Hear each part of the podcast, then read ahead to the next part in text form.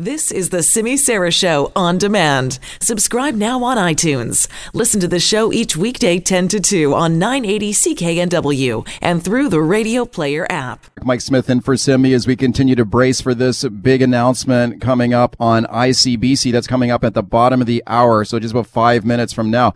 Keep it locked right here for that. A lot of speculation. The government could announce no fault auto insurance for British Columbia. So the way that works is if you're in an accident, uh, there's no more finding a fault of who is responsible for for the accident in terms of the payouts and compensation. So let's say you're injured in an auto accident, they would go to a preset chart showing how much you would get paid, and you can bet if the government does this, they will say the payouts will be very generous, but the lawyers are going to be mad as hell.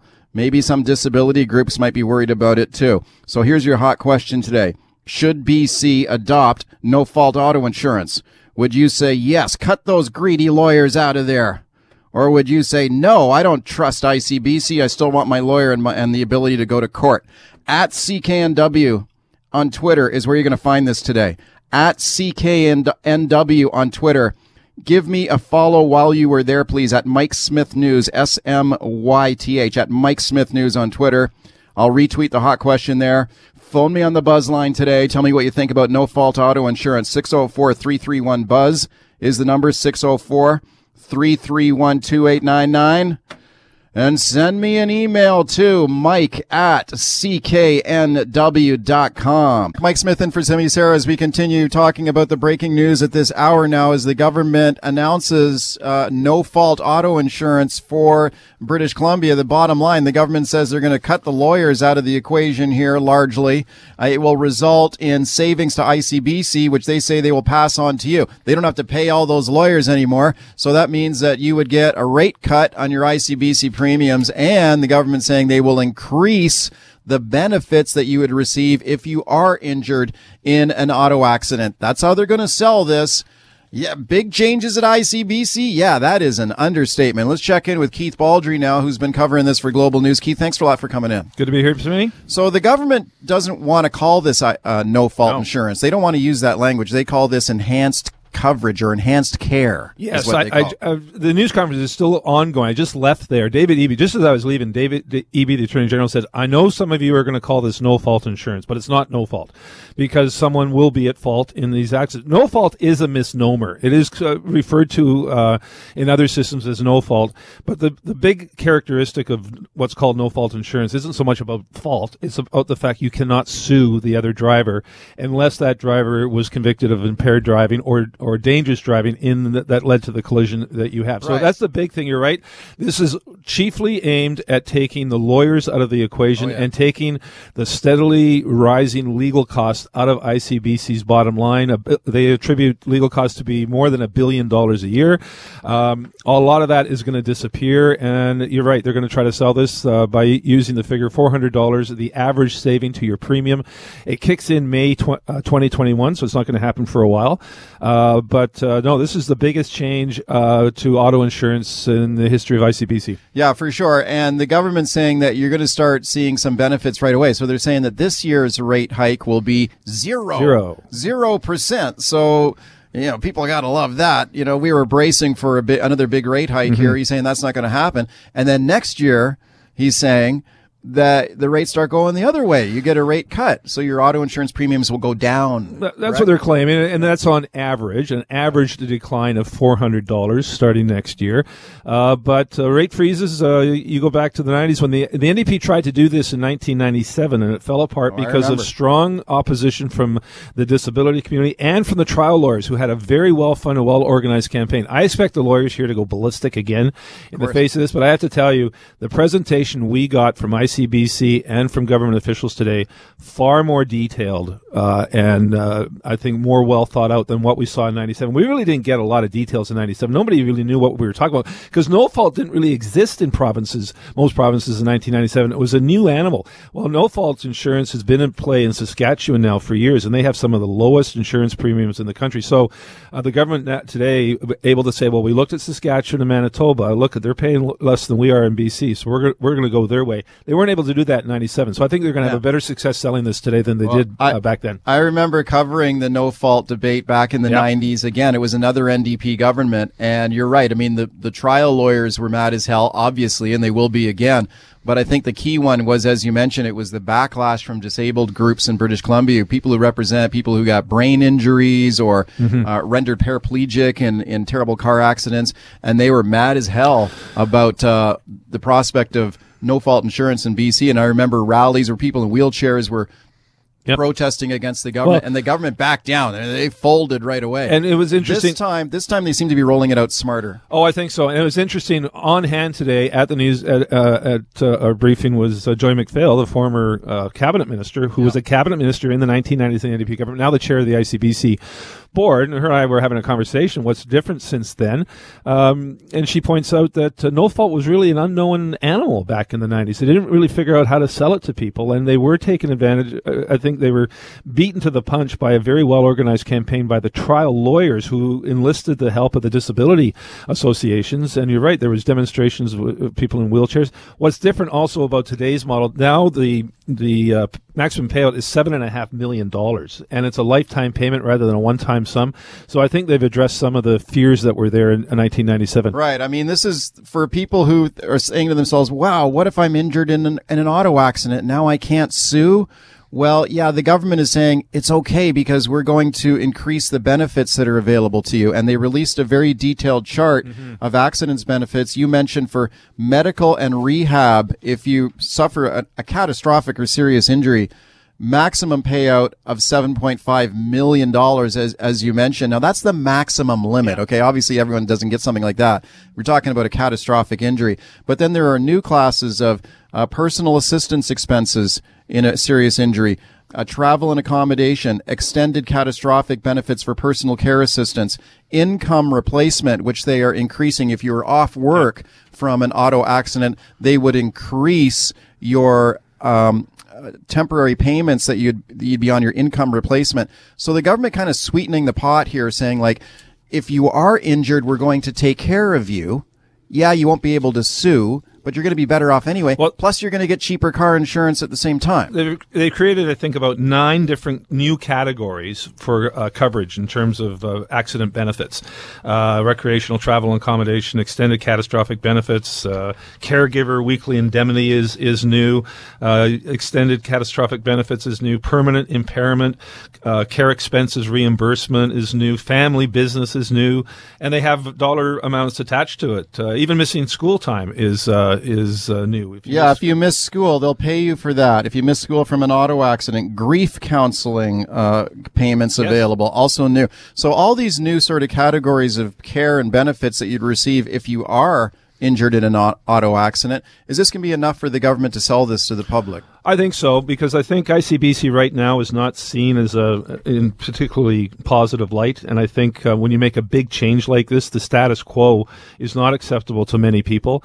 A lot of people have you know their own personal stories of dealing with ICBC that aren't necessarily positive ones. But how do they trust ICBC now, though? I mean, if they don't trust ICBC to start, Well, that's now, what I the, mean. gov- I now the think- government's saying, well, you can trust us now because we're going to be better. Well, I think nothing speaks better than a rate cut. If you can cut, if you can cut someone's rates by four hundred dollars, if that's really going to happen, I think people will sit up and take notice. The NDP, uh, one of the reasons they got elected in '96, even though it was sort of uh, they got fewer votes than the Liberals, is Glenn Clark famously froze ICBC rates and hydro rates back then. It was an election ploy, but he kept the freeze in place for a number of years, and it was popular. Is this a broken promise from the NDP, though? They said they wouldn't Yes. do this. David Eby, I think I have him on record as saying January 2018, we're not going uh, not doing to- it. not doing it. Uh, I'm going to go back to the news conference soon. I'm going to ask him if this is such a good idea. Why why didn't you do it sooner? Because uh, the presentation we got today very much accentuated the positive aspects of this, not, nothing negative about it. But it does beg the question: if it's so great, why didn't you act sooner than this? What do the liberals say now? I mean, is it, are the liberals in a tough spot on this? I mean, what They are they going to say to this? They are in a tough spot, uh, but as long as the as, the longer the NDP is in power, the more they wear the ICBC problem. It's not so much the Liberal problem, but the Liberals have been, I think, uh, rightly targeting ICBC as a ploy to beat the NDP over the head. I think they can still continue to do that, but I think this will make it tougher for them to do it. I'm not sure what the the counter response Okay. from the Liberals is going to be. Let's go to your phone calls. George in Coquitlam. Hi. Hey, listen, guys, I can tell you personal experience. Four years case was hit as a pedestrian. Uh, company in the North Shore called Pettit and Company. They raped me completely. They were hired by ICBC. I had a law firm in Coquitlam, great firm, Drysdale and Company. Anyways, what what happened was the lawyers got fifty percent of my six-figure uh, uh, bill, but they they spent so much money. Meeting of discovery three times, petitioning me to Supreme Court. So what what do you think about no fault insurance? It's the best thing coming. Okay. I'll tell you why. Because yeah. for drivers and taxpayers, it's going to bring it down. I'm originally from Manitoba.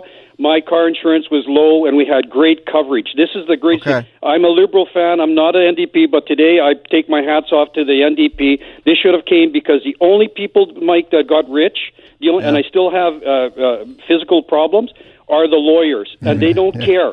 They're yeah. they're cutthroat. They got half of my money and I'd had a year off work, and I haven't made up for the losses. So uh, okay. all the better. Okay, George, good luck in your continuing recovery there. This is kind of music to Eby's ears here to hear a reaction oh, like to this. Hear a reaction like that. Now, there are other people with stories of uh, how difficult it is to deal with ICBC. Well, to get yeah, what I mean, there's, there's horror stories on both sides of it. Yeah, you know? but uh, the caller's right. He's the figure 50% of his uh, settlement went to lawyers. Uh, the figures ICBC gave us today is that on average, 25 to 33% of your right. settlement that's goes to lawyers. That's the typical cut yeah. that the lawyers And that's, take. that's now going to be gone. Ross in New West, hi. Hi, thanks for having me on. Uh, sure. I've affectionately I've been around since ICBC was started uh, way back with Pat McGeer and Stick in His Ear and such, and I affectionately call them Moscow Mutual. But I, I echo what the last caller said. The lawyers will say, "Oh, we'll give you thirty. You know, we're only going to take thirty percent." and then they'll hand you a bill for an extra 40% for their office and administration. So mm-hmm. the lawyers deserve what they get on this one. Well, you're going to have the head of the trial lawyers on soon. I, you're right; they're going to be breathing fire. The, the trial lawyer, the losers here. The trial lawyers will say, "Don't trust ICBC. Mm-hmm. They're going to try and lowball you. They're going to cheat you." Whenever the government says just take some money, you don't need to hire a lawyer, the alarm bell should start going off, and that's the time when you should be calling the, lo- the lawyer's office. Well, that's, so that's, that's what the lawyers are going to say. That's one of the TV ads that's running right now. I mean, we see a lot more advertising from lawyers in oh. recent years, uh, which we never saw back in the '90s. Uh, but this is a new phenomenon: is uh, the lawyers advertising about how terrible ICBC is because I think they saw this coming. Kevin in Vancouver, hi. Hey, I just want to say I think this is great. As long as they actually follow through with that $400 rate cut, at least mm-hmm. if I'm in an accident, I'm going to know what I'm going to get, or at least have a better chance of getting a payment. If I've got a bad lawyer, I'm screwed. And so I, I think this is really, really good. I, I think, thanks for the call. That rate cut is a real selling point too. Now that won't kick in until next year, no. right? They'll say they'll cut your conveniently just before year. the next provincial election. you and I differ on this of the next election. I know you keep pushing the early election. This is another reason why I think the election is going to be in the fall of 2021 because that's after the new rate structure. Takes But you know effect. what? Even if the dominoes fall and there's somehow an election this year. I think this is an issue that Horgan be willing to run on, especially yep. if the Liberals go against it. You know, so I mean, I think this is a, a potentially a wedge issue that the NDP are going to like. But I think the caller's right. Like, you know, show me the money. Mm-hmm. You know, if you turn around and you cut my ICBC next week, next year, that is, by 20%, c- cash money in my hand. Hey, well, show me the money, but also like show me that you're not you, you are settling equitably with people and fairly with people. Yeah. That's that's another challenge ICBC has to demonstrate in, under the new structure. Ken in South Surrey. How you doing? I I'm not a big NDP supporter, but I sure agree with them on this. They scored some brownie points with me on this one. I've I've had friends who've collected money. They were virtually uninjured, and yet they got sharp lawyers and they got some serious coin out of ICBC. And I thought to myself, somebody's paying for that. like, yeah, well, the rate, ratepayers you know? are paying for it because the, the, again the graphs we got today, legal costs have just spiked enormously the last decade, and it's the lawyers making money. So this this was inevitable, I think. David Eby has been signaling, even though he's been denying he's going to go to no fault, he's been signaling since day one he wanted to attack the legal cost, and that means attacking the lawyers, and that means going no fault. I have four callers in a row there that like the, what the government's doing here, so the government's going to love that. Shim in Langley, hi. Hey, uh, good morning, sir. Uh, I was just going to ask you, what, how is our ICBC rate compared to other provinces right now? Well, Keith, they, they did go over that in the in the lockup. They they say that the average ICBC premium right now is about nineteen hundred bucks. Yeah. And they're saying that it will go down next year to an average of 1500 if still- under this plan. And th- they say that's about middle of the pack among insurance companies, uh, insurance coverage across the country compared to other provinces. But you know what? It's one of those things where the private insurance companies can spin their own numbers Oh, and they'll say that we're getting ripped off. I mean, There's lots of apples and oranges. Uh, the Insurance Bureau and David Eby have gone toe to toe on this, comparing driving uh, insurance rates across the country. It is clear, though, from what everything I can tell, Saskatchewan and Manitoba have amongst the lowest rates, and they both have no fault. they got no, they got no fault. Let's go to Dave. Hey, Dave. Hey there. How are you, Mike? I'm good. Go ahead. Good. Uh, it's my understanding in the past that ICBC employees got bonuses based on how much they gave out to uh, injured people and etc. Uh, is that going to change? Is uh, are the bonus structures at ICBC going to change? Well, you know, look when we talk to the uh, the head of the Trial Lawyers Association, they're going to say that one of the problems we got here is ICBC has been lowballing people so that if you do get injured in an accident, they will offer you chump change to try and settle it cheap. And this is why people are lawyering up because ICBC has been treating people unfairly. And this is the reason so many cases are going to court, and it's ICBC's fault. That's going to be the argument from the trial lawyers. Uh, I don't know about I don't know about the bonuses though. Uh, let's take a squeeze one more call in. Gary, hi Gary. Yeah, uh, probably down for no fault. Uh, for years, we've been taking taken granted uh, paying all this uh, money to lawyers, and uh, I think Okay. we got to be tired of it. Thanks for the call. A lot of support here for no fault insurance, I Keith. haven't heard any negative comments about it yet, but again, proof's in the pudding. Let's, let's wait Yeah. six months, or when, when this takes effect in May. uh, Let's six months after that, see what happens. Thanks for coming in. All right. This is Mike Smyth filling in for Simi as we continue to cover the breaking story this morning as the BC government announces a move to no fault auto insurance. Uh, the government says they will increase benefits for people injured in an auto accident. They will also reduce your ICBC premiums with the savings that are accrued by cutting the lawyers out of the equation here at ICBC. The lawyers are mad as hell. I just got a statement from the Trial Lawyers Association. I'll give you the highlights of that in a second. But first, have a listen to this. Here's Attorney General David Eby this morning. Beyond helping families save money on insurance in a significant way, these cost savings will also help ICBC to dramatically increase care for anyone injured in a crash. The maximum medical care and recovery benefits will increase from $300,000 to at least $7.5 million. That's 24 times more care. And beyond that, wage replacement benefits will now be increased to a level 60% higher than today. If you're catastrophically injured, our new care based model op- offers up to $250,000 in permanent impairment compensation. That's over and above the proposed $7.5 million in care. It replaces what is called a pain and suffering award under the current litigation system. All in all, we are significantly increasing care levels so drivers can have peace of mind that if they are injured, they will get the care they need for as long as they need it.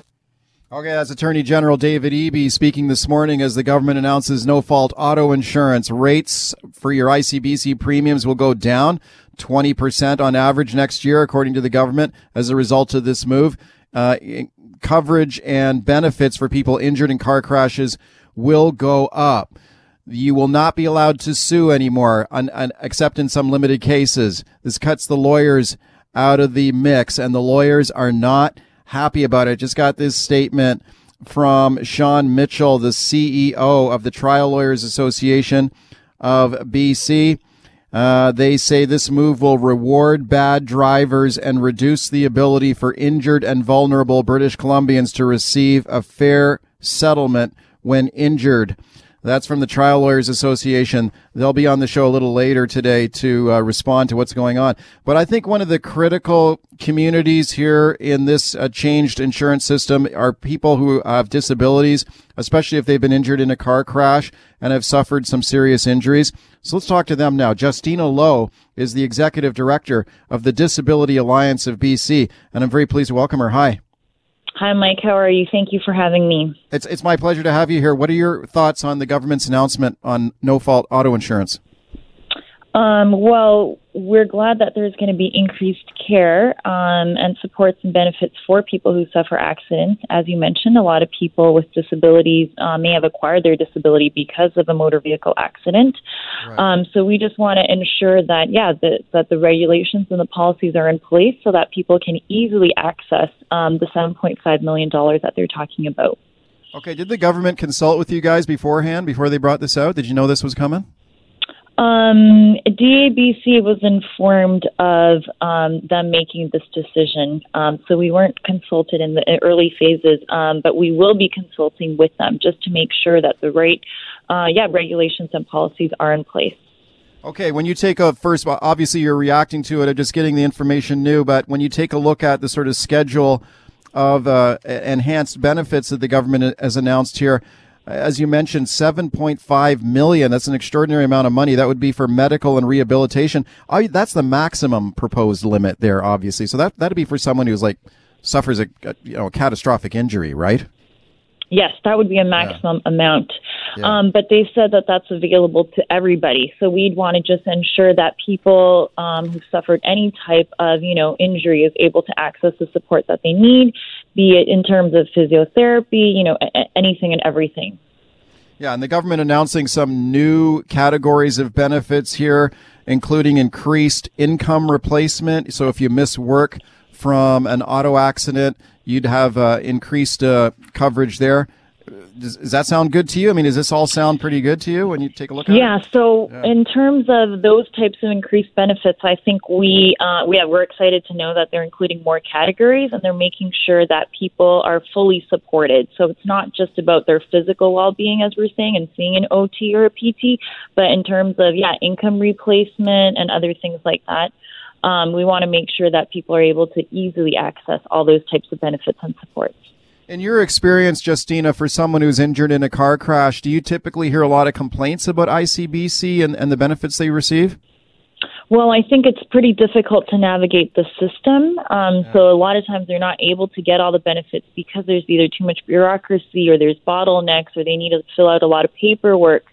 Um, so those are the issues. So we want to make sure that um, that it's streamlined so that people who suffer an accident can very quickly get the support and help that they need so that they can get back on their feet.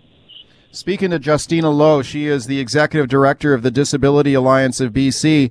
Um, what about, let's say someone is injured in a car crash? It's obviously another driver's fault. You would now lose the ability to hire a lawyer and go to court to try and get the maximum amount of money. Do you have any concerns about not being able to hire a lawyer now? Um, I think ICBC had mentioned that there are some cases when you can, um, you know, you can sue. If um, so, I'm guessing that that would be one of the resorts if it were to come to that. Um, if it was like an impaired driver or something, I would want to make that's, sure that there is that opportunity. That's right. The government did say there will be limited circumstances where you could still hire a lawyer, you could still go to court, and that would be a case where the, if the other driver is at fault and that driver is convicted of a crime notably impaired driving or dangerous driving, you would still have the ability to hire a lawyer. Otherwise, you would not be able to hire a lawyer. Are you? Do you have any worries or concerns about that? Um, I guess we, will have to see what happens. Honestly, um, yeah, we'll just have to see what happens. Uh, we just want to make sure that people who do suffer an accident are able to get the maximum amount of benefits and support that they need. Right. For people who have suffered things like, let's say, a spinal cord injury, a brain injury. Uh, these are difficult, obviously, injuries to, to deal with for, in, in some cases, life changing and catastrophic injuries. What are the sort of the, the biggest needs that people have beyond sort of Im- immediate kind of primary care? What else do people need in their life? Great question. People actually need a lot, it's, as we said, not just in terms of the physical needs, but their housing probably needs to change as well. So they need yeah. accessible housing. They may need to find a different job. So they may need supports in terms of finding a different job, transportation, getting around the city. There's a lot of other things um, that come after just the immediate needs of, you know, the physical rehabilitation. So I'm glad that at least the government is thinking about all those and making sure that people get the full support and like holistic care that they need. Okay, the government announcing today that there will be a, a consultation process here that unfolds starting this month. Presumably, uh, the Disability Alliance of BC would be part of that consultation process. Are you are you satisfied or happy with what you heard what you've heard from the government so far in terms that look, this is the plan, but we're going to consult with you guys on the plan? Yes, I think that's a great way to move forward. Um, it's just a plan at the moment. They know that there's a lot that needs to be done still, and DABC is happy to be a part of those consultations just to make sure that it's as streamlined as possible. And yeah, there aren't bottlenecks and that people can access uh, the support that they need. Thank you for coming on. Of course. Thank you so much for having me. People deserve lower rates. People deserve better care, and they deserve to be treated fairly. That's what Dave Barrett set out to do almost 50 years ago, and that's what a renewed ICBC can present to the people of British Columbia today. All right, welcome back. Mike Smyth in for Simi as BC announces no fault auto insurance as we continue our coverage and analysis on this big story. Let's check in with Vancouver Sun columnist Rob Shaw now. Rob, thanks a lot for coming in. Thanks for having me on. Nice and close to the microphone there. Um, so give, give me your thoughts on this announcement. Well, look, uh, it's a very complicated insurance announcement that for most people is going to boil down to the simple fact that next year your rates go down 20%. And so it's an incredibly detailed, complicated thing that also happens to come with, as Mary Poppins put it, the spoonful of sugar that helps the medicine go down, which is $400 off your rates. Now, in the future, this is going to mean that you can't go to court uh, to sue in the case of most uh, accidents that happen, unless it's uh, negligence, you know, criminal impairment, uh, some sort of manufacturing defect with your vehicle. Then you still could hire a lawyer in, in go- those yeah. cases. But in Right. other cases, there's going Yeah. to be a schedule of payments Yeah. set out by the government and ICBC, and you will simply get that. So it boils down to this. The current system, you get a big lump sum pile of cash in court, and if you're seriously injured, you have to ration that out for the rest of your injury. The new system is going to give you payments up to $7.5 million over the course of your life if you need them. So in the case of a catastrophically injured person, they might get $10,000 a month for a care aid, 24 hours a day uh, for the rest of their life and not have to kind of ration out an award settlement done years in the past, and a third of which goes to the lawyer who fought it for them in court. So that's kind of the main differences between these systems. Okay, a fascinating announcement, and I think the let's talk about the cuts in ICBC premiums for a second. So the government announcing basically a rate freeze for this year. So the rate hike for this year for your ICBC will be zero percent, and then presumably next year you start to see your premiums go down, right? Yeah. So uh, when you when you look at the numbers ICBC put out today, they said um, we had a leaky ship at ICBC or a dumpster fire, depending on the metaphor you want to use. We put it out by capping pain and suffering claims for minor injuries, which came out a couple years ago, and ICBC now can afford to have no rate hike this Yeah. year. Going forward, though, if the government did nothing, you were looking at a 36% rate hike over the next five years as ICBC faces this pressure on legal action, claims that increase, settlements that increase. And so government says by switching to no fault, instead of 36% rate increase, you're actually going to take all that money somewhere in the realm of a billion or a billion and a half dollars in legal costs, and you're going to turn that into benefit payments, and that is going to be the money that uh, is used instead. So that's the argument. Rob, thank you very much for coming in. And just walking into the studio now, I'm very pleased to welcome David Eby, the Attorney General. Minister, come on in here. Have, a- have a seat, please. Thanks, Mike. Thank you very much. David Eby, say, thank you, Rob, for coming in. And David Eby just sitting down here now. Uh, appreciate your time after uh, a big a big announcement here. Can you can you give it nice and t- close to the microphone here? Can you just uh, basically sum up for British Columbians what's the main message you want them to hear for, out of this? Um, these are uh, generational changes at ICBC that are going to have two big outcomes for British Columbians. One is uh, they will uh, reduce their rates uh, by, on average, about 20% or $400 a year. And the second piece is it will dramatically increase benefits uh, by about 24 times. And these reforms are based on real world examples of Saskatchewan and Manitoba with public insurers. So we have confidence that uh, this will roll out as we expect. Okay, the trial lawyers, I'll be speaking to the president of the Trial Lawyers Association here shortly, and they've already put out a statement saying this is a broken promise, that you guys are very clear earlier and on the record. I, I believe you're clearly on the record on that you weren't going to do this. You weren't going to go to no fault insurance. So what changed?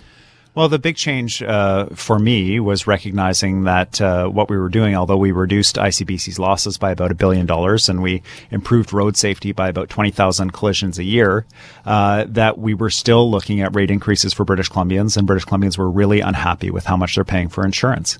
Uh, the only way forward that we could see that was credible, that would reduce rates and increase benefits, was to move to a system like this and get the legal costs out of the system. And uh, I think you have an indication of how much the legal costs are when I tell you that we're going to be able to reduce insurance rates by about 20% or $400 on average and increase benefits 24 times. That's how much is being spent right now. But we still need that accountability for ICBC. And if I didn't feel that we had accountability through three different levels of accountability, the Civil Resolution Tribunal, the Fairness Office, and the Ombudsperson, uh, then I couldn't have confidence in this. Uh, but we do have those things, and I think ICBC will okay. be held accountable. You're, you're looking at probably a big fight over this with the, with the trial lawyers who are already expressing dis- disappointment and, and unhappiness and anger so the Trial Lawyers Association has just put out a, a release. It says this move will re- reward bad drivers and reduce the ability for injured and vulnerable British Columbians to receive a fair settlement when injured. We just got a minute left, Minister, but what your, what's your response to that? Well, actually, um, people who are criminally convicted uh, for impaired driving or reckless driving will still be able to be sued in court. Uh, people who cause collisions will still see their premiums go up. People who are not at fault in a collision will still see no impact from that. So bad drivers will still see consequences. Uh, good drivers will not uh, see their rates go up if someone else runs into them. Uh, and also, um, I think it's really important to note uh, that trial lawyers and lawyers and uh, have been taking about 30% of money intended for people's care through contingency fees, as well as thousands and thousands in terms of expert reports. That's money that was supposed to go to care. Uh, and now we're putting it into care. Thanks for coming in on a busy day. Appreciate it. You bet. This is Mike Smyth filling in for Simi as we continue talking about the breaking news today as BC moving to no fault auto insurance. That was the big announcement this morning from Premier John Horgan also, Attorney General David Eby, who was just my guest a moment ago in the studio. Here is Eby from the news conference this morning, citing examples of two other provinces that have moved to no fault. Now, this might all sound too good to be true. An average 20% reduction in insurance rates and a 24 times increase in benefits. How is that possible? Well, the sad reality is that this reflects the overwhelming burden of legal costs and dramatically inflating court awards on our insurance system. These kinds of rates and these kinds of benefits are not a fantasy. They're the lived experience for many years of not one, but two different provinces with public insurers. One of these provinces applied for a rate decrease. The other has applied for 0% rate increases for many years. Their rates are low, stable, and their benefits exceptional. All right, Attorney General David Eby speaking this morning there, and as you heard him describe it, there is this does sound too good to be true in a lot of cases. Says they're going to dramatically increase the benefits that people receive if they're injured in a car accident, and meantime they will reduce ICBC premiums on average by twenty percent next year. Let's check in now with one of the lawyers uh, who has uh, been an outspoken critic of no fault insurance, Matthew Fahey. He's a lawyer with West Point Law Group. Matthew, um, thanks for coming in. Thank, thank you for inviting me on. Matthew, what's your response to what the government's doing here today? Uh, from a purely economic standpoint, there may be savings on premiums, but there's more at stake. Um, in terms of compensation. And noteworthy, um, David Eby talked about two different provinces. I didn't hear the whole press conference, so I don't know which ones he was referring to. However, I do know when uh, David Eby was speaking of a dumpster fire last year, I was reviewing the Globe and Mail articles and following what's going on in Ontario. And in fact, there's a huge debate there, and the responsible ministers are saying the same things that their system, which is pure no fault and has been since 1986, is bankrupt, and they're drastically reducing the benefits paid to injured people. So there may be initial savings in terms of premiums that the uh, ratepayers are paying, but there's more to this than simply saving money. There's also compensating victims of negligence. Right, and the government's saying today, though, that they're going to increase compensation for people who are injured in crashes. Are you buying that? Not for one moment. Um, I'm nearly 30 years um, representing accident victims, And in theory, it's great to say we're increasing benefits and we're, we're going to be this uh, great socialist bureaucracy who's going to take care of everything. But the practical, everyday reality is that that does not occur. Insurance adjusters um, are concerned about the bottom line, again, the economic perspective, instead of the taking care of people and rehabilitating people perspective. So, in theory, yes. In practice, no, that does not occur. And the real problem with a no fault scheme is if an injured party disagrees with the decision of the insurance company or adjuster, there's absolutely no ability to challenge that. Okay, I spoke earlier on the show today to Justina Loh. She is the executive director of the Disability Alliance of BC.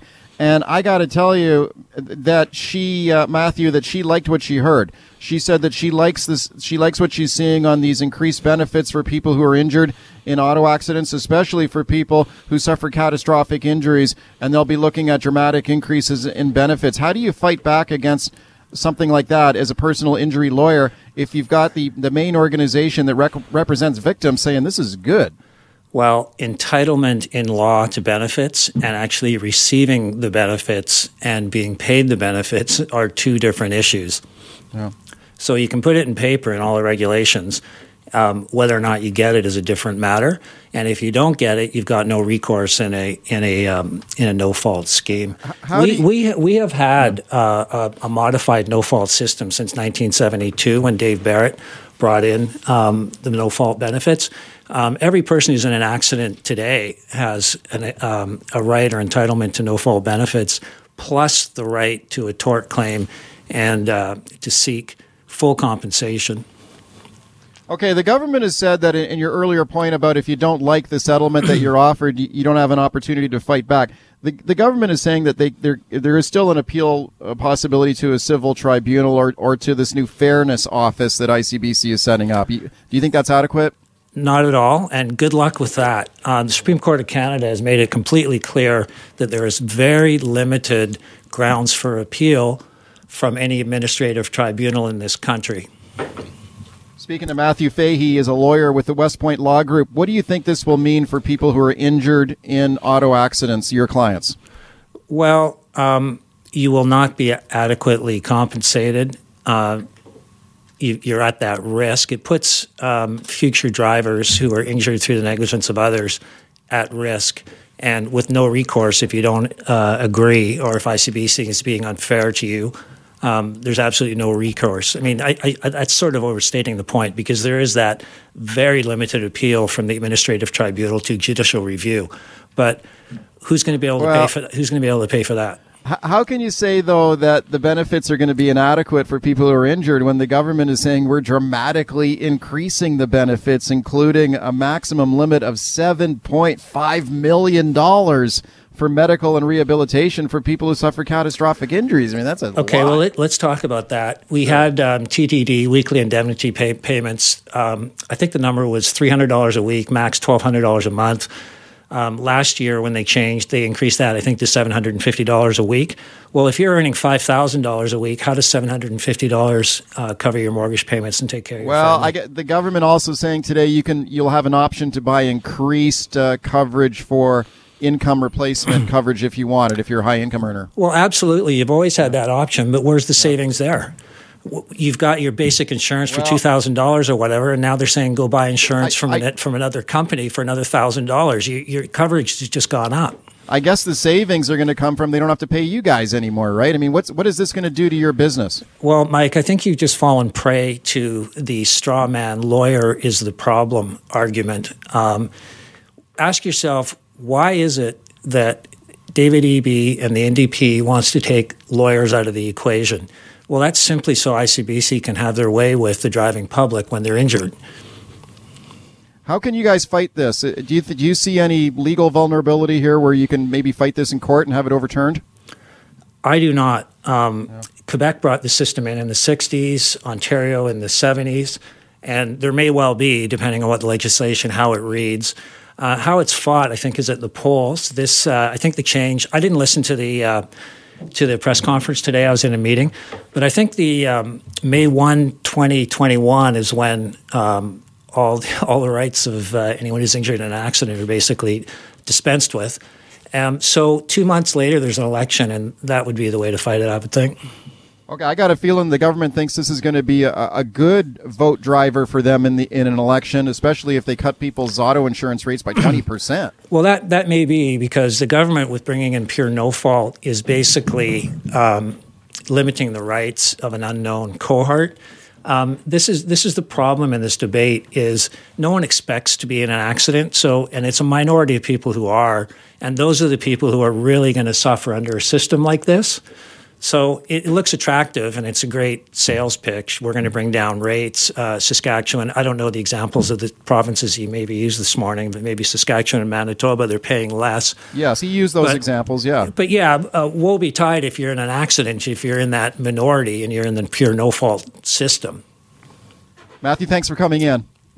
Thank you for having me. This is Mike Smyth filling in for Simi as we continue to cover the big news in British Columbia today as the BC government announces a no fault auto insurance system for British Columbia that would kick in next year. The government says they will save a lot of money uh, by doing this, and they say that will allow them to reduce your insurance premiums and increase benefits for people injured in auto accidents. It's all about lowering legal costs, according to Attorney General David Eby. Here's what he said about that this morning. There's no question in my mind that the consequences and outcomes for people injured in car crashes have become secondary to the litigation process in our current system. Right now, if you're injured in a crash, the system pushes you to call your lawyer instead of your doctor. Now, ICBC is not blameless in this situation. But we need an insurance system that works for British Columbians and puts the recovery of those injured at the forefront. We also need an insurance system that's more affordable for British Columbians as a whole. All right, Attorney General David Eby speaking this morning. Let's check in now with the president of the Trial Lawyers Association of BC, John Rice. I'm very pleased he could make some time today. John, thank you for coming on. Thanks, Michael, very much. What's your reaction to this announcement from the government today? Well, it's it's pretty stunning um, and disappointing. You know, when you stand back and look at what the government did in the spring of 2019, right? They introduced this massive sweep of legis- legislative changes just a year ago, uh, which they sold to the public as being a minor injury cap. That minor injury cap included brain injuries, depression, chronic pain, PTSD. So nine months into this new law the government is in effect announcing that their entire policy over the last two years has failed. And this is also a broken promise to British Columbians. So the NDP campaigned on a promise to say no to no fault. And instead, what this legislation is going to do is it's taking away the rights of British Columbians to go to court and to get a fair settlement. And what I mean by that in particular is the government wants to focus the discussion on getting costs and legal costs and lawyers out of the system. What this really about is protecting ICBC and protecting ICBC's management. Because under no fault, and that's what no fault is, it means that people hurt with brain injuries, children with spinal cord injuries, orthopedic fractures, amputations, burns, they get nothing for their pain and suffering. And instead, in exchange for sacrificing that, not being made whole, they're now being told that they get to deal with ICBC in what they call a care model. They'll have to deal with ICBC indefinitely to trust in them to provide the care that ICBC deems necessary for these people. So this is about right. taking the rights of British Columbians, giving them nothing for their pain and suffering, and then expecting us to trust ICBC to get this right and to take care of us indefinitely. So this isn't really a care model. This is actually a don't care model. The only model this cares for is is ICBC management. They're the ones that are going to profit from this. Okay. I mean, the government the government Mike likes to say that this is a the ICBC is a dumpster fire. Well, that's a manufactured crisis that um, has gotten worse under this government's failed policies. But really, what their proposal is here is to make a much, much bigger fire in a much bigger and more powerful ICBC. Okay, when you say that it's a don't care model and people won't get anything for their for their pain and suffering, the government, the way they're selling this is, yeah, you won't be able to hire a lawyer anymore, except in some limited circumstances, but we are going to take care of you with very generous uh, settlement be- benefits and, and accident benefits. And the schedule of benefits that they released today include up to $7.5 million for medical and rehab in the case of someone who's a, a, a catastrophic and a very serious injury. They got all kinds of new benefit uh, coverages as as well. Right. Extended extended catastrophic benefits, travel and accommodation, income replacement, caregiver weekly indemnities, lump sum indemnities for students Yes. who miss school. I mean, it goes on and on. This is attractive to a lot of people. Well, I don't know if it's going to be attractive to people with brain injuries and serious injuries when they're told that under this new legislation, their claims are worth absolutely nothing from the perspective of compensating them for their pain and suffering. So the narrative that ICBC and the government want here is to blame lawyers and to offer this quote unquote care model. It's going to oblige people that are hurt instead of getting lump sum damages to go to the doctor or the treater that they want or the physiotherapist that they want, they're going to get stuck with a WorkSafe type scheme where they've mm. got to deal with the CRT or ICBC or some ombudsman indefinitely. British Columbians who are hurt on our roads should be made whole for their pain and suffering, and they should have the right to go to the doctors and the clinicians that they want.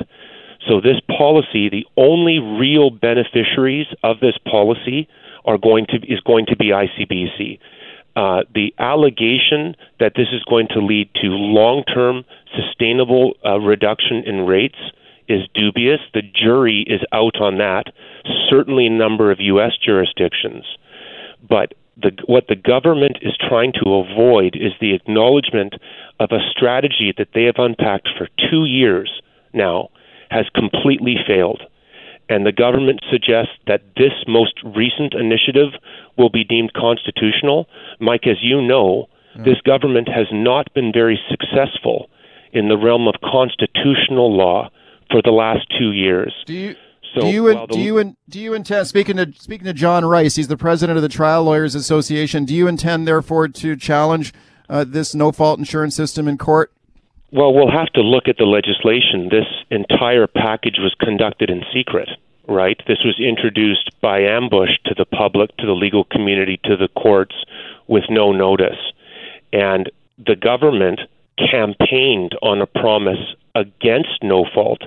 So they don't have a mandate from the public now in a couple weeks to pass the most significant changes to our insurance scheme in our province's history and to tell mothers and fathers whose children have brain injuries or amputations that their kids get nothing for pain and suffering in exchange for sacrificing that they're going to have to trust an ICBC to care for them down how- the road John, how can you say that they can continue to say that they will get nothing for pain and suffering when the when the government has released this this long uh, schedule of uh, accident benefits, including a lot of new categories for benefits, extended that's, catastrophic that's benefits? That's for care. Right. That's for all treatment. So under the the common law, Yeah. you're entitled to all your reasonable and medically justified treatments.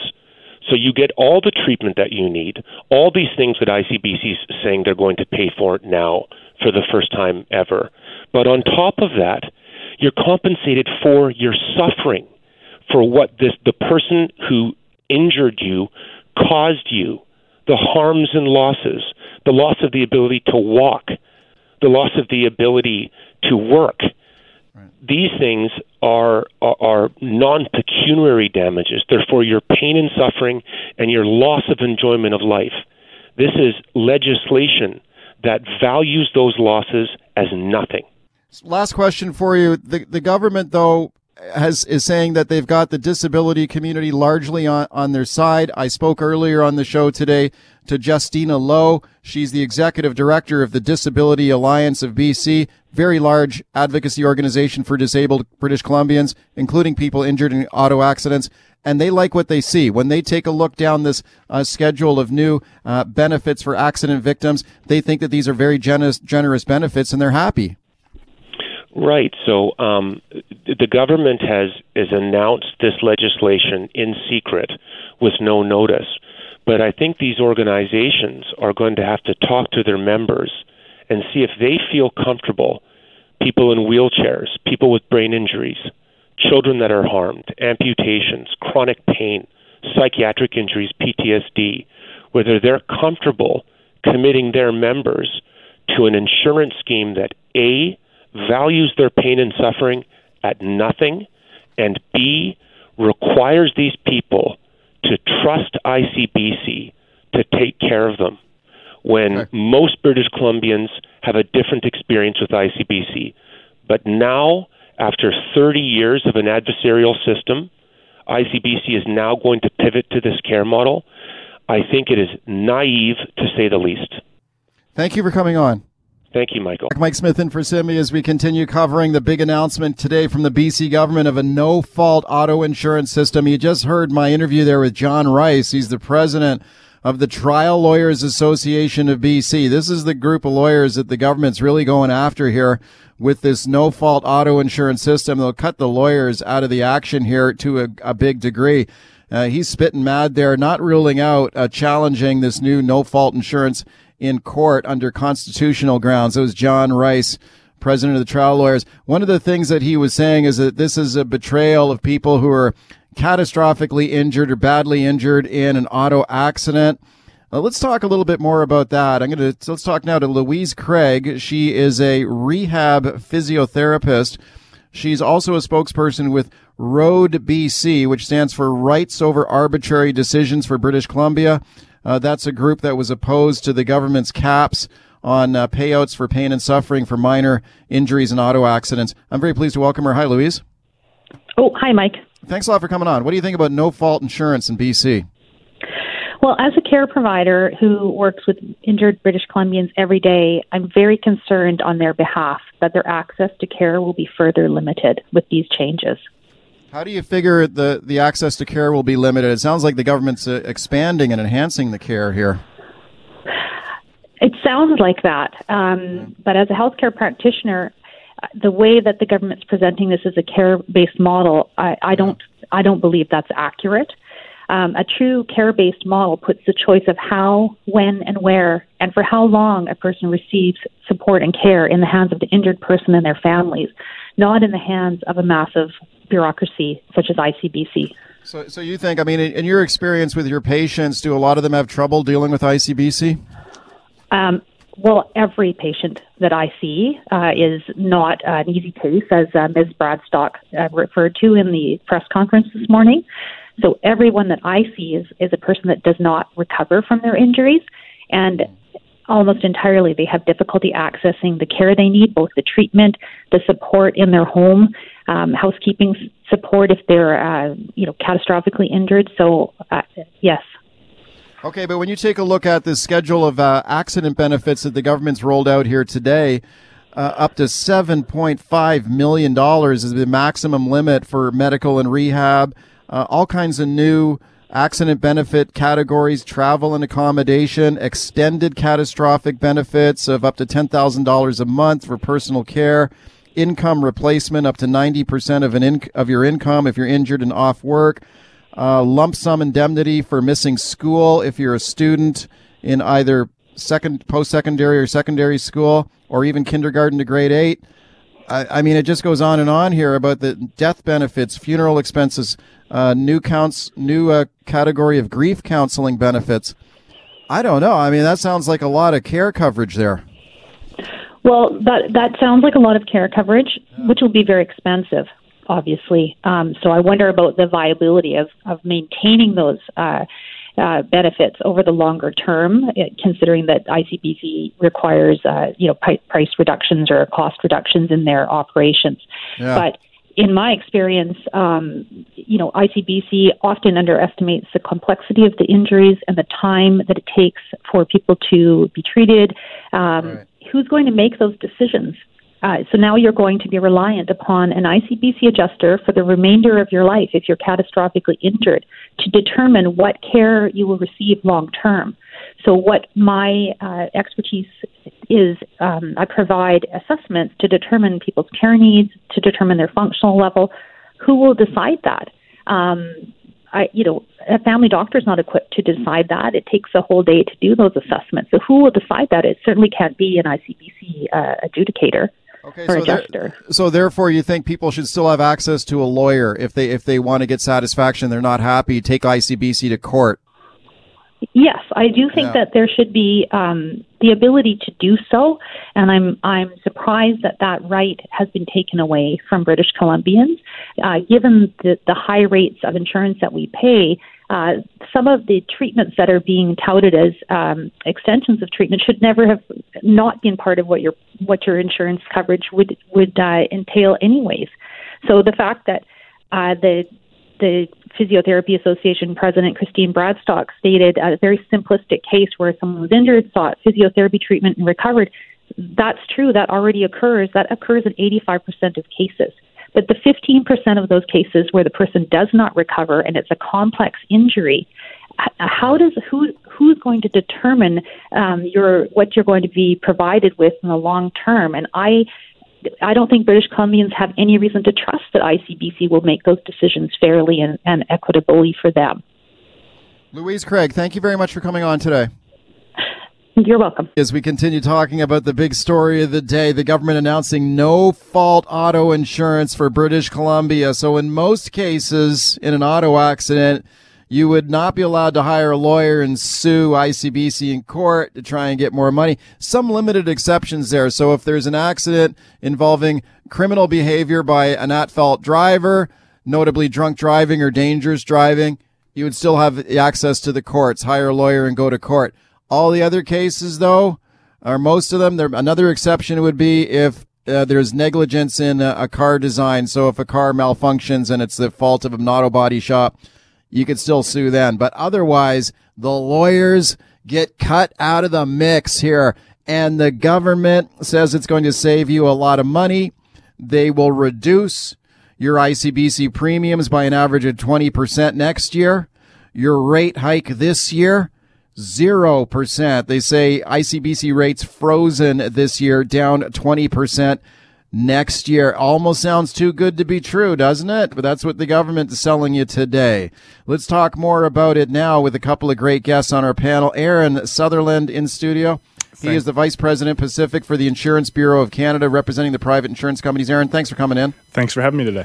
Also in the studio is David Black. He's the president of the Move Up Union. They represent uh, workers at ICBC. David, thank you for coming in. Thanks very much for having me, Mike. Thanks, guys. Aaron, let me go to you first. Do you represent the private insurance companies here in Canada? What do you think about no fault? Do you guys like it? Not like it? What's your thoughts? Well, I think just at a high level, no fault doesn't mean no choice. Uh, so if you look across Canada, uh, we have three provinces that have no fault auto insurance: Manitoba, Saskatchewan, and Quebec.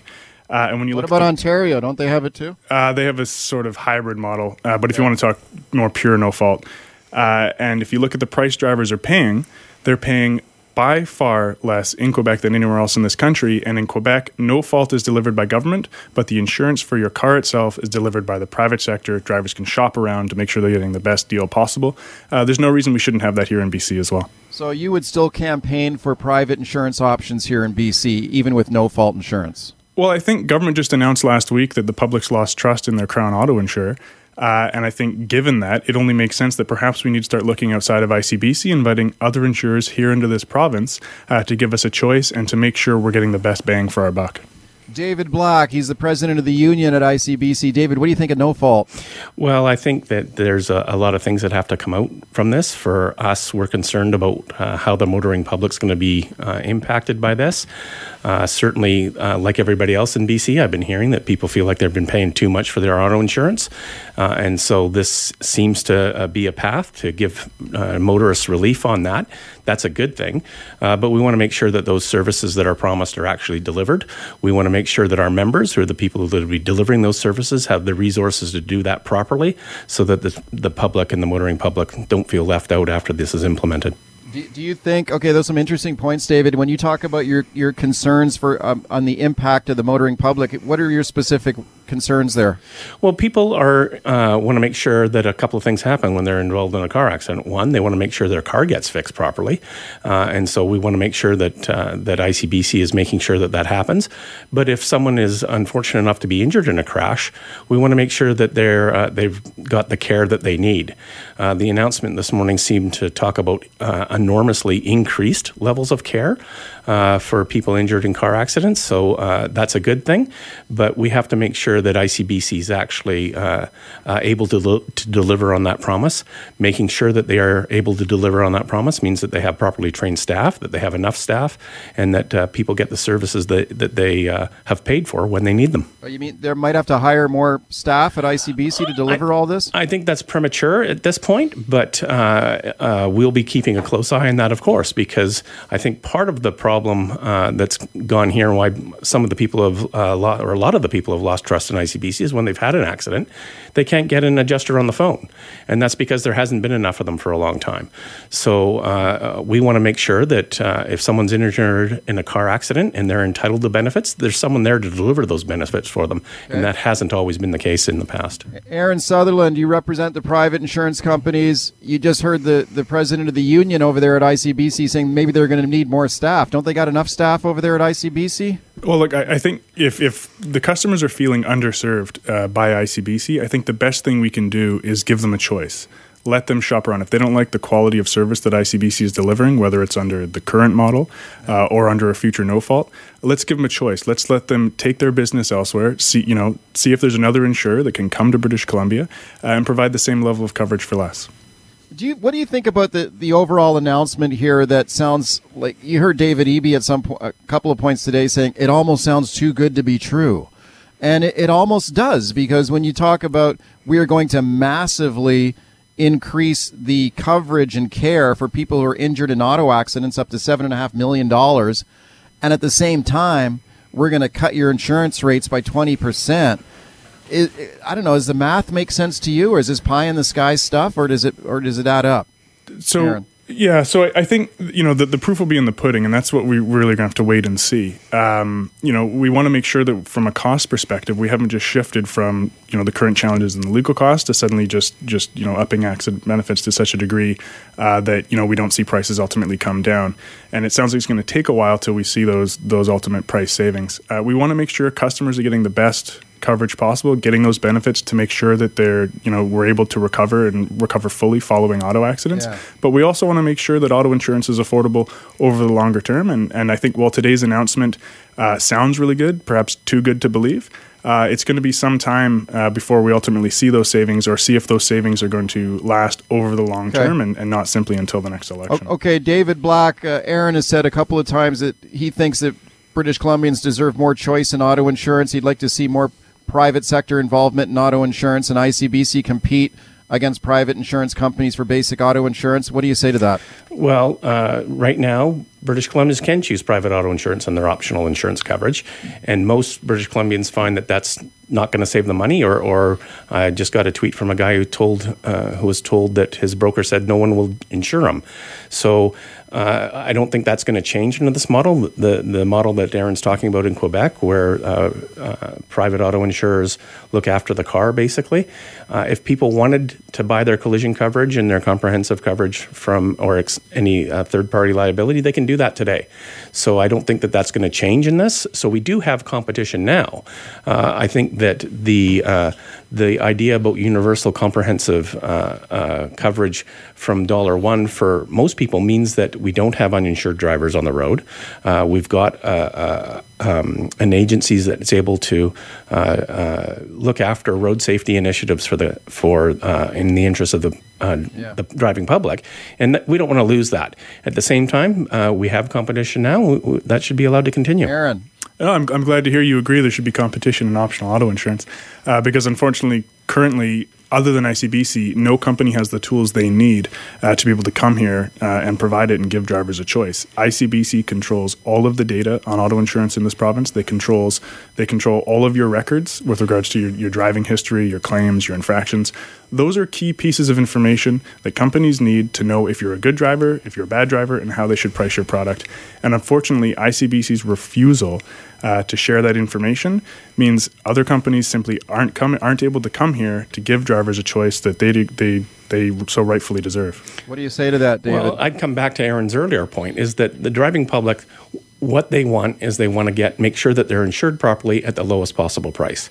So yes, ICBC could collect this information and then share people's essentially private personal information with uh, private companies, but there's a cost to that, and there's a, a cost to uh, having that all uh, shared with the private auto insurers, and that's going to drive up everybody's insurance. Okay, what guys. we know is that where there's public auto insurance, it's cheaper than the private options that are available. So, uh, if people want to choose to pay extra for that choice, they have that choice now, and I don't think that should change. Okay, I'll uh, probably Aaron's dying to respond to that. We got our ICBC panel assembled. Aaron Sutherland, he represents the private insurance companies. David Black, he's the president of the union at ICBC. Your calls to them 604 280 9898 is the number.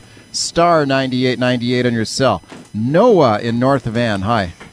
Hey, how's it going? Good. So I just want to call out that guy that's supporting the ICBC on the fact that you're paying more for private insurance. I literally just renewed my insurance and switched to private because ICBC wanted to charge me sixteen hundred dollars a year for my collision and the private all the all everything that's involved in that that optional side. Um, I decided to go with Bel Air, and I'm not afraid to say their name because I recommend anybody to go with them. Um, they make you use an app, but I pay nine hundred dollars for the exact same coverage Wow. on an annual basis, and I don't understand how ICBC is able to charge seven hundred dollars more for the exact same coverage that someone else is able to charge nine hundred for. David, what do you It's say to sickening. him? Yeah, so, so uh, some people will save money with uh, uh, private insurance. That's why they they do have a segment of the current market. Uh, I'm not sure uh, about the apples to apples comparison that Noah's talking about, but good for you, Noah, for shopping around and get that. I don't begrudge anyone shopping around. Insurance is a lot of money, and if uh, if uh, some people uh, think they can save some more money, then they should go ahead and do that. But for the the vast majority of British Columbians, uh, they would not be saving money uh, through private insurance. Otherwise, people would be Well- doing it already, and uh, and getting rid of ICBC would just make that problem worse. Well, of course, uh, private insurance can only compete on the optional in- insurance side. What about the basic insurance product that everyone's legally required to buy? Do you think ICBC should compete against private companies for basic auto insurance? No, and I talked a little bit earlier about why uh, why I don't think that's a good idea because there's a lot of things that uh, ICBC can do as the universal compulsory insurer in, in BC that uh, private insurers can't do. For instance, we know uh, that CEOs of private insurance companies in Alberta are saying that up to 40% of drivers are driving around without insurance. That just doesn't happen in BC. Almost everybody has got insurance because of that public model. So y- Yeah. you have to be careful about throwing the baby out with the bathwater. I think the the balance that we have now, where people can compete and shop around on their optional insurance, Yeah. meanwhile making sure that everybody, uh, if someone hits you, you, you can be relatively assured that they've got some insurance. Aaron, what do you say to all that? Uh, one, I think to suggest that in other provinces you can't get coverage is just frankly incorrect, and to suggest you can't get mandatory coverage uh, is just outright wrong. In every province in this country, you must purchase auto insurance, and regardless who sells it to you, it must be sold. And where the private sector competes, government mandates that they sell it to one and all. And so the, the CEO you're referring to is not the CEO of an insurance company, he's the CEO of a broker. Um, there's a big difference there. And two, just with regards to, to Noah's comments, I, I think it's great that he's able to shop around to find those savings and that he could do it on an app because that speaks to a big failure of ICBC's monopoly is their inability to innovate, to find efficiencies, and to find savings for their customers. Uh, Bel Air does it on an app. ICBC still can't figure out how to sell insurance online. Let's go to John in Richmond. Hey, John. Hey there. You know, I think ICBC is a monopoly that Christopher Columbus didn't set sail in Mayflower for to get dictated to. But the point I'm going to make here, I got a 350cc street legal motorcycle for trail riding. I pay ICBC the best discounted liability price of 550. You got a buddy in Bellingham has the exact same bike. He pays $65 a year for full coverage. his private insurance company takes into account it's a recreational vehicle, it's used part time, it's not used on the interstate for commuting, blah blah blah. But ICBC charges me full pop for everything I own, including the RV and the other high performance street motorcycle. I can only ride or drive one thing at a time.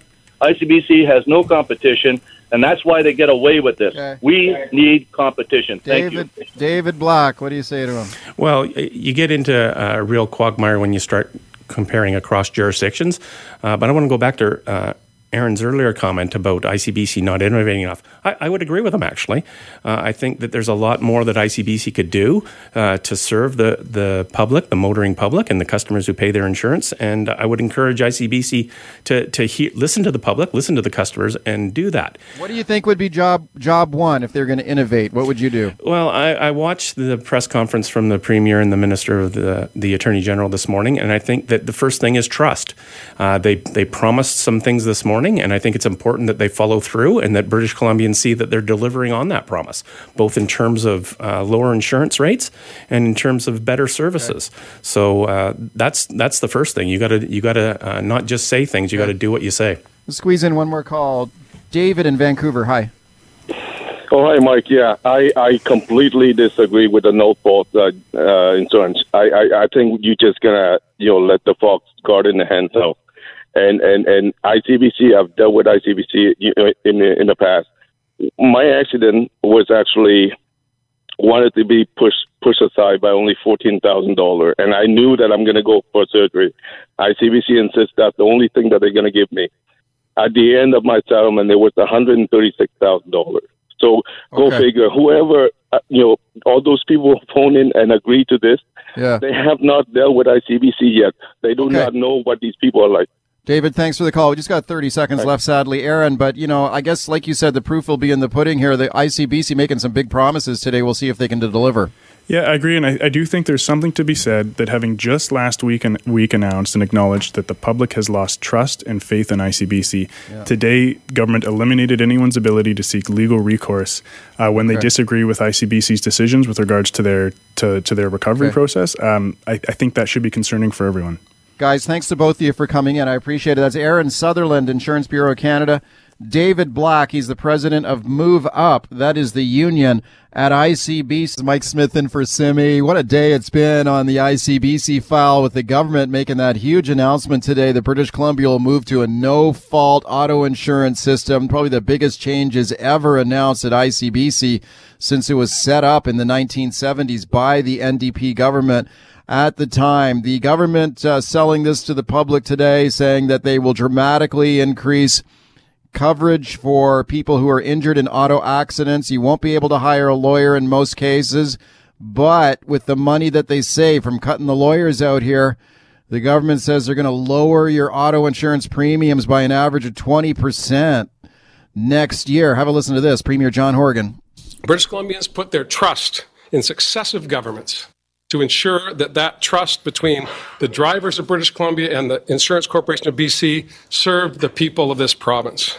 Unfortunately, the last government failed to deliver on that trust. They tried initially to privatize the company.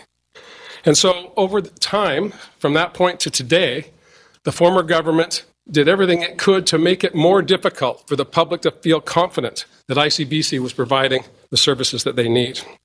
All privatization did not happen, but we hear that from the leader of the opposition today. After 16 years of running the company as a bank machine for his government, he now wants to talk about just handing it back to the private sector. If that happens, driver premiums would continue to go up, and there's no indication that there would be any better care for people. All right, NDP Premier John Horgan taking some shots at the former Liberal government there. Let's check in with the current Liberal leader now, Andrew Wilkinson. He's the leader of the opposition. Very pleased to welcome him back. Hi. Thanks, Mike. How are you? Thanks. I'm good. Thanks a lot for doing this. Are you going to support this no fault auto insurance in BC? Well, there's a trust gap here. You know, the NDP for the last three years were adamant. They insisted they would never introduce no fault, and here they've completely reversed themselves. But that's the way the world works. We'll see if we can continue to trust them. I think the underlying concern is about trust in ICBC because what John Horgan is now saying is if you have a significant injury, you will have to work with ICBC for the rest of your life. They'll be care managers, they will manage everything that you do and you won't get a lump sum of money where you can manage your own life. You're going to have to go back again and again and again and again to case managers at ICBC. They're abolishing uh, the claim you have now for pain and suffering. They will have, as every no fault system has, and it's covered on page 1415 of their document, what's known as a meat chart. And it depends on your degree of permanent impairment. So if you're going to get over your injury in a year or two, you get nothing. And that's where the trust factor comes in here, Mike. We've all had our fingers burnt by ICBC over the years. And I think when we hear from John Horgan that don't worry, your premiums are going to go down, but wait for it after the next election. So if we're looking for a way to reduce costs, why aren't our premiums going down right away? And it's partly because there'll be huge transitional costs of going from the current system to the new system. Okay. And secondly, they're making this a political trick. Okay, presumably, uh, as I heard it, the government was talking about an average 20% decrease in your auto insurance premiums next year, and the the the election is scheduled not scheduled until the fall of next year. So wouldn't we start to see these uh, rate cuts before an election? Oh, you can bet your bottom dollar the NDP will use this as an election trick. The obvious question, Mike, is if they're going to save a billion dollars a year in uh, lawyer fees right now, why aren't we getting it? Why is ICBC keeping it? And why are they waiting till the eve of election to dangle it out in front of people saying, if you vote for the NDP, you'll save some money?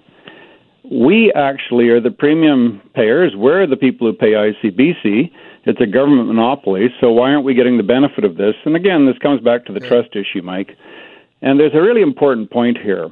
In Saskatchewan, they have a combined system. You have no fault, which is the default system, or you can choose to go for a system where you would receive a lump sum if you have any significant injury. You have a choice. And why can't we have that in British Columbia? You, because the premiums are exactly the same for both systems in Saskatchewan. Do you think people injured in auto crashes should still have the right to hire a lawyer and go to court? I think they should have the choice, just like they do in Saskatchewan. The system's been in place since it was introduced by Roy Romanow of the NDP in 1995. It works pretty well. So why are we being denied the choice? We're not being given any discretion about whether we want to deal with ICBC. We're being told you have no choice. You have to go with ICBC, and don't worry if you have a shattered arm or a, uh, lose a part of your leg.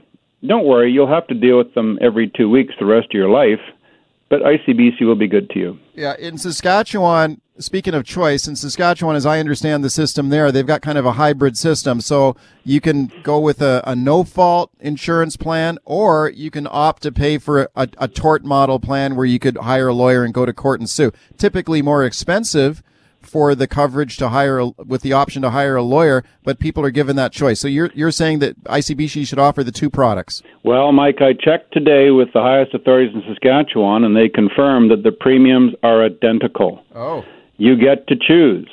And this comes back to the trust question. We've heard song and dance about ICBC from David Eby. He keeps going to tinker with it. The courts keep slapping him down. Now he's come up with his master plan. And the query is do you trust ICBC? Do you trust David Eby and John Horgan to get this right? Because they're telling you you won't see any benefit at all from this until after the next election. Okay, okay. Aren't you concerned about being perceived as being on the side of these lawyers that are going around and uh, making so much money off of ICBC and these and the, the saturation advertising they do? Don't call ICBC. Call me. Call me first. Call your lawyer first. Are, are you concerned that you're going to be seen as on, on the side of these lawyers? Aren't, aren't you a former personal injury lawyer yourself? No, I'm not at all concerned about being on the side of the lawyers because we're on the side of the people who are paying the premiums and the people who are getting the benefits. We are saying what's wrong with the Saskatchewan model, where it defaults to no fault, but you have a choice. And the issue about no fault is you're being asked to trust ICBC to manage your life forever. If you have an injury, you'll get nothing for pain and suffering. And people might want to have the option do we have so little respect for British Columbians that we think that they don't have the ability to make those decisions themselves? And yet here we have David Eby and John Horgan saying you won't see a scrap of benefit till after the next election, but you can trust them. Okay, are you a former personal injury lawyer yourself? I did defense work when doctors got sued. Which is a whole different kettle of fish from ICBC work. Okay, so you never you never injured people in injured in car accidents? No, I didn't deal with car accidents. Okay. Do you think this is a big election issue going forward? And and what about the, the privatization part? Would would you prefer to see privatization of ICBC or requiring ICBC to compete against private companies? Well, at the start of this interview, you paid a whole bunch of propaganda from John Horgan, pretending that uh, to put words in my mouth, most of which was just outright lies. Let's get this straight. We have said for two years now there needs to be competition for auto insurance. People talk about privatization. If somebody wants to try and sell ICBC, I don't know who's going to buy it when it loses a billion dollars a year. So what we're left with now is John Horgan and the NDP saying they have the magic formula. You can trust them. You can trust ICBC. You won't see a single penny of benefit till after the next election, but it's going to be okay. You can trust ICBC and John Horgan. We say okay. to people of British Columbia, you deserve a choice just like you've got in Saskatchewan. A, no lot of a, may be viable, yeah. But on the other hand, you could choose the other one, and the premium would be exactly the same. Okay, a lot of people are listening to you right now because my, my phone is buzzing beside me with people saying, hang on a second here. I just heard Wilkinson say that it's the same price in Saskatchewan for no fault and for and for the tort lawyer system as well. Correct. Well, people are people pushing back on that, saying, "Well, no, ninety-eight percent of customers in Saskatchewan choose the no-fault option because it's but cheaper." the price is the same, Mike. Really? Okay. Okay. We'll I check. verified that two hours ago. We'll, we'll check that. You going to be voting against this legislation and when it comes in front of the House? Well, the trick here is we've got a 22 page document that's full of ambiguity. So we will be chewing hard on this to make sure that British Columbians have a credible alternative here. Okay. And what we're seeing from the NDP is don't ask too many questions, trust ICBC, trust John Horgan, and you won't see any benefits or changes until after the election. And if okay. you hear that uh, recipe from the NDP, and if you're me or a lot of your listeners, you get really skeptical really fast. Thanks for coming on. Thanks very much, Mike.